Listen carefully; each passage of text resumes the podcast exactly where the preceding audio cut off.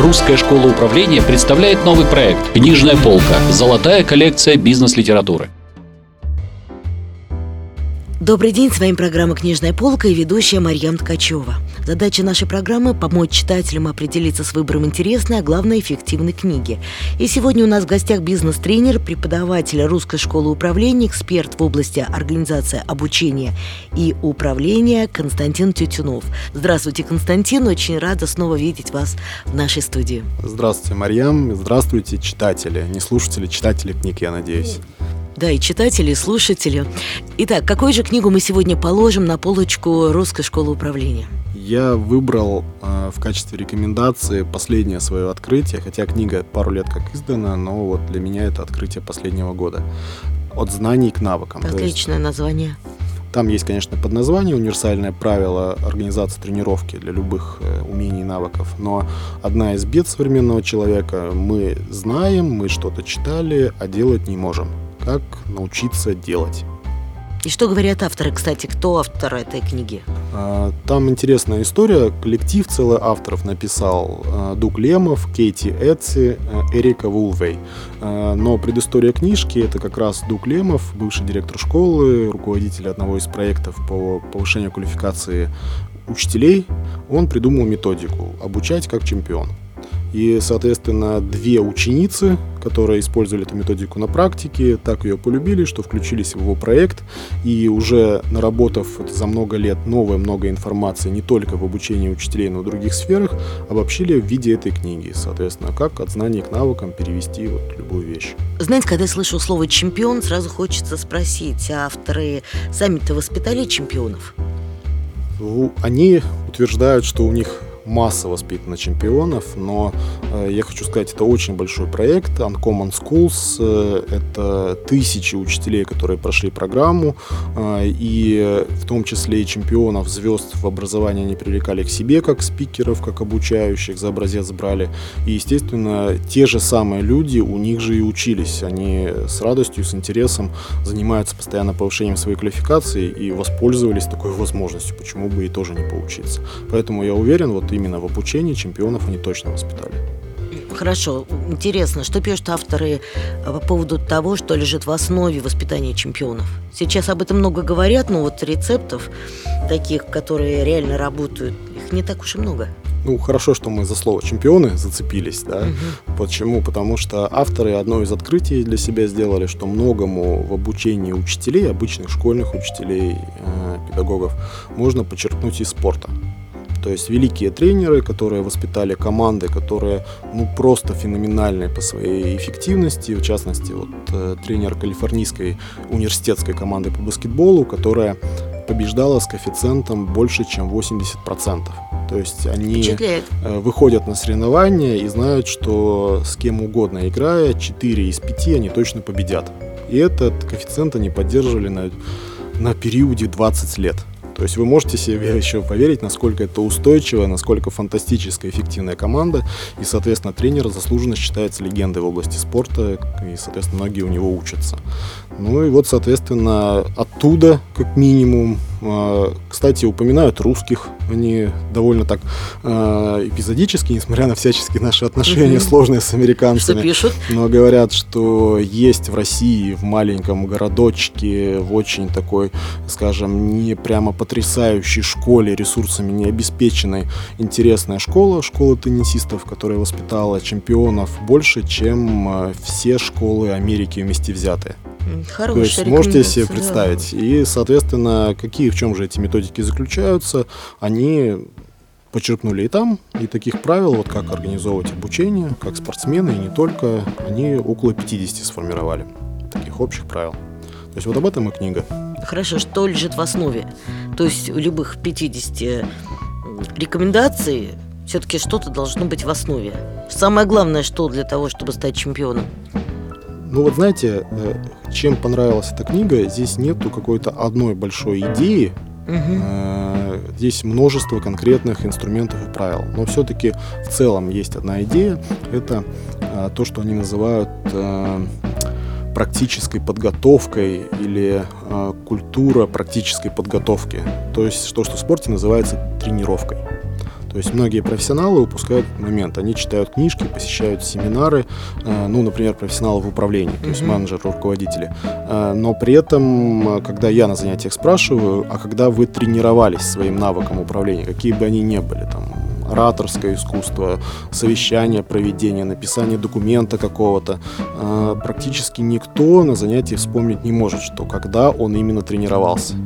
Делать это, естественно, он чуть ли не каждый день на работе делает. А вот чтобы тренироваться, это же особо организованный процесс, такого нету. И встает вопрос, что почему в спорте так активно этим пользуются, там большая часть времени спортсмена посвящена именно тренировкам, а вот профессионалы в других областях этого не почерпнули. Вот авторы этих книг говорят, что это огромная ошибка. И все профессионалы, они обязаны просто встраивать свою деятельность процесс тренировки. Чем меня зацепила и эта книга, что как раз ее основа это проект, как повышать квалификацию именно учителей.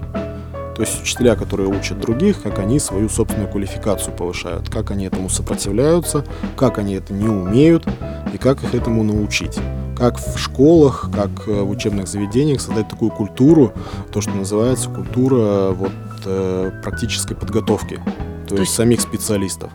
А, И мне кажется, что это прямо очень интересный материал с точки зрения. То есть, э, учитывая мнение автора, получается, что старый добрый принцип «сапожник без сапог» здесь не работает. Да, они говорят, что пора бы этим сапожникам свои сапоги сделать. В книге написано «Гордыня, страх и самодовольство – главные враги обучения». Собственно, о чем это? О, это сразу очень много. Давайте, может быть, страх. Ну, давайте гордыня. Первая гордыня. Действительно, огромное число случаев есть успешных специалистов, э, где угодно, в продажах, которые хорошо продают, и они на определенном этапе перестают сами учиться. Они м, не видят своих ошибок, они не работают над их устранением, в том числе не видят своих сильных сторон и не развивают свои сильные стороны. И они попадают в такой тупик э, комфортного состояния. И получается, проходят годы, их обходят на поворотах коллеги, молодежь.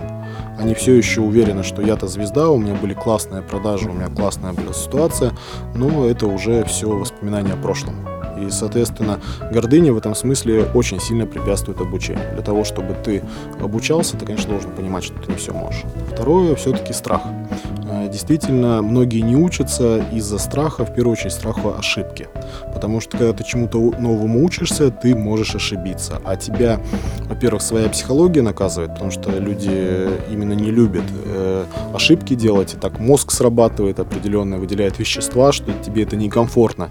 И поэтому ты подсознательно даже избегаешь таких ситуаций, где ты можешь делать ошибку. А учеба это сфера, где ты можешь делать ошибку. Ну да, нет ситуации, нет проблем. Ну, примерно так. Собственно. А, Второе, что абсолютно осознанно ты не делаешь ошибки, потому что в- там, где ты работаешь, за ошибки наказывают. Ты должен же без ошибок работать. Ну ты же Ошибка эксперт. это. Да, Ты ты, же экс- ты эксперт, ты звезда, ты профессионал, ты должен работать без ошибок. И поэтому ты не должен себе позволять делать ошибки. А значит, это тебе мешают, не дают, запрещают учиться.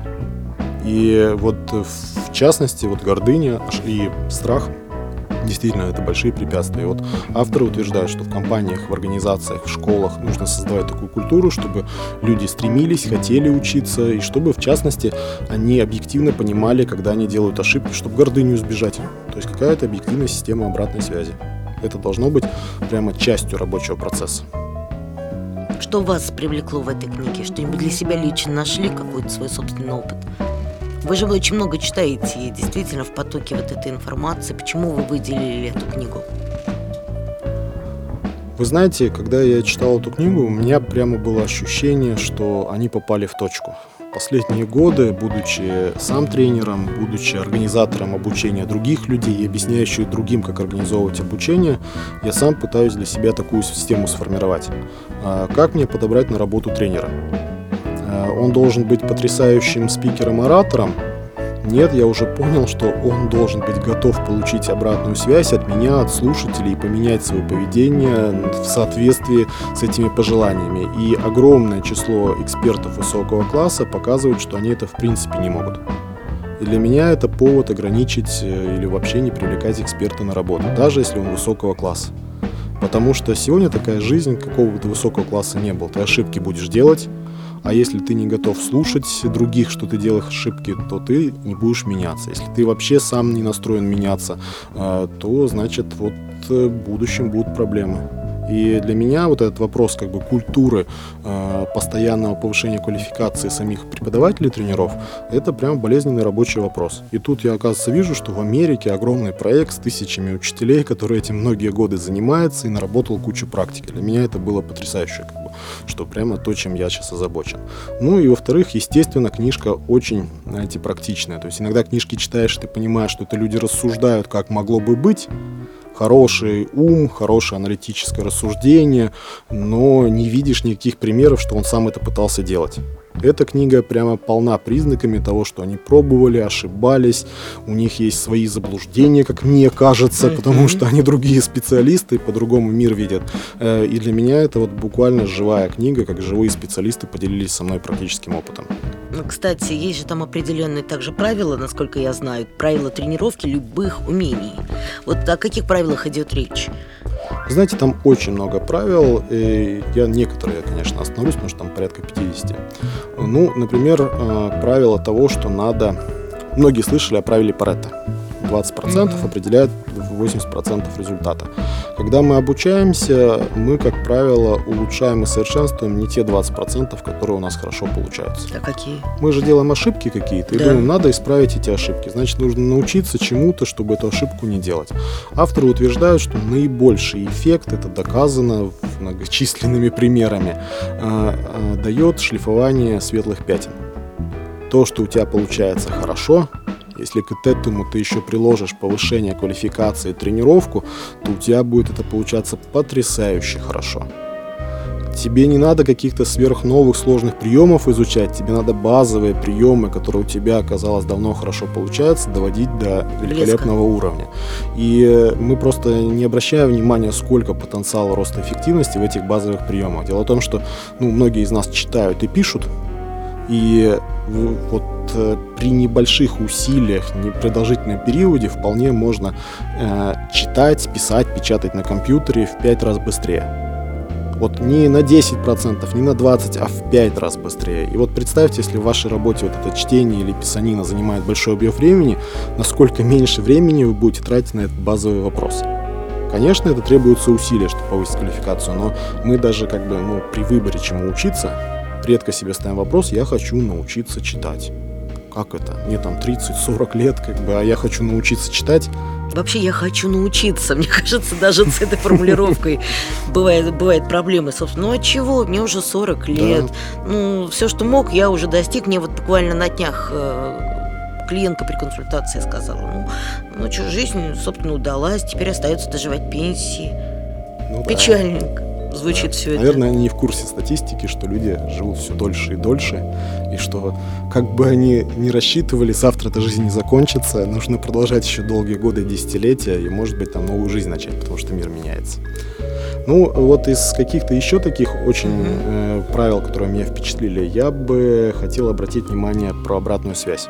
То есть я ее уже упоминал в разных контекстах, но вот здесь важный момент. Я на себя это примерил и на других попытался своих коллег примерить. Что пишет мы, автор? Мы не, не умеем принимать обратную связь. Когда вам говорят, что вы где-то сделали ошибку, ваша первая реакция – это же объяснимо. Это потому, что, ну, например, я сегодня не выспался. Это потому, что неудобное рабочее место. Это потому, что мне мешали коллеги. Мы инстинктивно находим миллион причин, почему мы сделали ошибку. Оправдываемся. Оправдываемся вместо того, чтобы услышать эту обратную связь. И здесь второй момент тоже очень сложно. Даже те, которые слышат и признают, да, я сделал ошибку, они не предпринимают действий по ее исправлению. Они начинают для себя решение, принимают, что я больше такую ошибку делать не буду. А очень важно, когда ты получил обратную связь об ошибке, тут же наработать правильный способ. Что я могу сделать, чтобы в следующий раз было иначе? Более того, не принять решение о том, что я могу сделать. Нет, а я имею задать про... вопрос и, собственно, найти решение. Нет, нет, нет. нет. А Авторы утверждают, вы обязаны это проделать еще раз, еще раз, еще раз без ошибки. Если вы не проделаете 3-4 раза это без ошибки, скорее всего, вся обратная связь получилась впустую. Хорошо получается, если, ну, так образно говоря, ребенок плохо написал диктант, то надо, чтобы на диктант еще раз написал, выписать эти ошибки, чтобы на эти ошибки написал еще 290, там, образно говоря, пять раз. Да, почти, почти вы правы. чтобы это уже вошло в его сознание. Да, как... вы почти правы. То есть, э, ну, во-первых, единственное, авторы говорят, что это тоже одно из правил. Ни в коем случае не занимайтесь такими большими вещами, как диктанты целые при написании. Э, Диктант это уже как бы большая работа, которая состоит из множества наработанных ранее навыков. Вот отдельные какие-то мелкие особенности диктанта вполне можно То нарабатывать. есть слова выписать, где были ошибочки. Ну и более того, даже может одно или два слова выписать Мгм. с типичной одной ошибкой, и эту одну и ту же ошибку с этим словом, с похожими словами и так далее, отработать в разных ситуациях для того, чтобы человек уже эту ошибку больше не совершал, чтобы его тело, его мозг, его сознание привыкло правильно действовать. Иначе вот то, что он знает об ошибке, ему ничем не помогает. Ну, разве что мотивацию снижает, что он оказывается плохой какой-то. Это да, установка, она очень сильно воздействует, конечно. Как Ну- на сознание ребенка, так и, собственно, даже на взрослого. Поэтому вот это понятие развивающая обратная связь, принцип Сэнгвича, похвалил, поругал, похвалил, она очень эффективна в бизнесе. Но как практиковаться там? Ну, по большому счету, вот есть проблемная какая-то ситуация. Руководитель дал обратную связь подчиненному. Здесь невозможно, ну, грубо говоря, написать пять слов из диктанта. Здесь же нужно опять в очередной раз там с клиентами работать, отрабатывать этот навык. Каким образом? Что пишут? Авторы рассматривают эту ситуацию, они рекомендуют активно использовать институт наставников.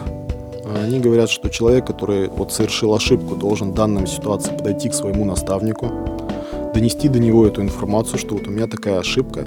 И они теперь с наставником, например, репетируют ту ситуацию, где наставник выполняет какую-то роль, а ему в ответ вот этот человек на эту роль как-то реагирует. Или наставник говорит, каким образом ему попрактиковать этому человеку, делающему ошибку, вот этот вопрос, чтобы наработать правильный навык.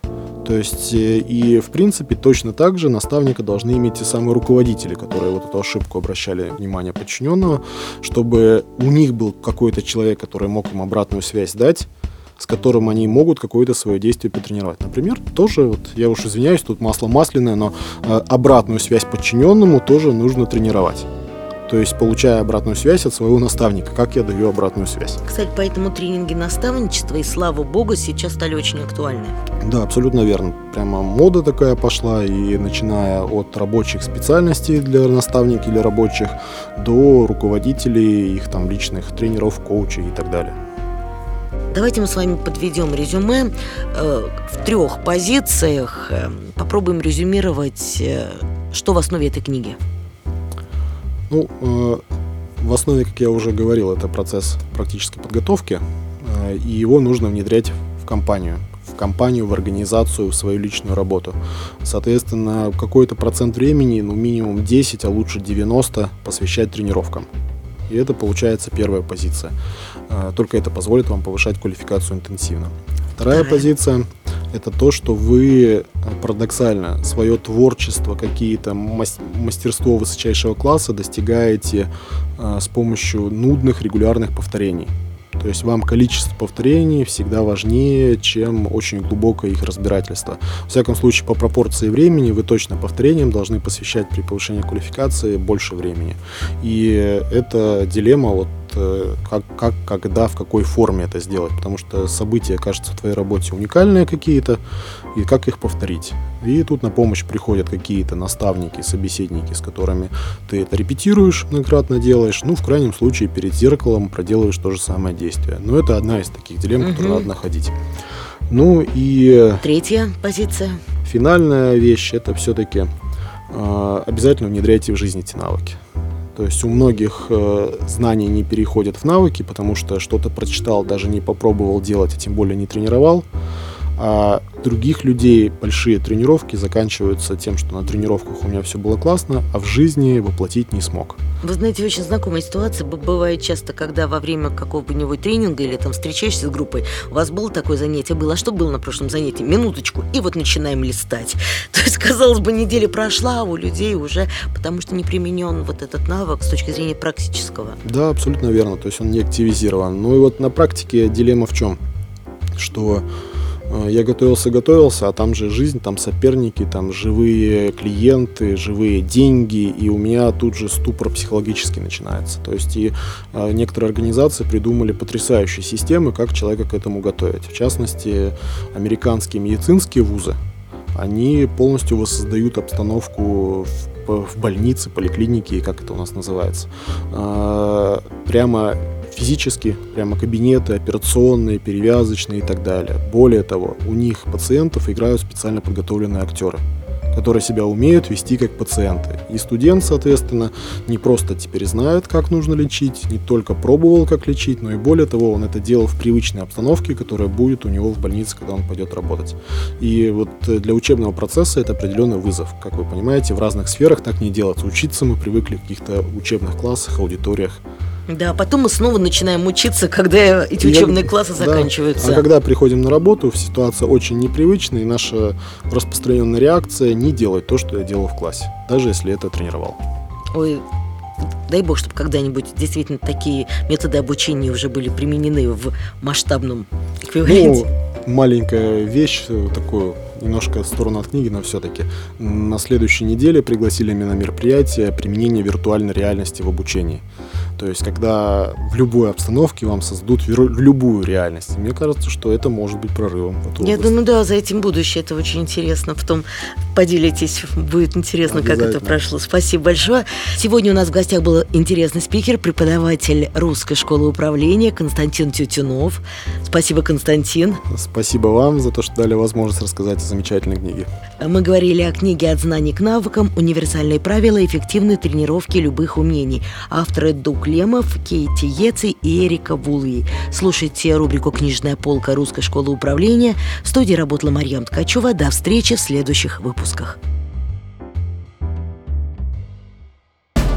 Русская школа управления представляет новый проект «Книжная полка. Золотая коллекция бизнес-литературы».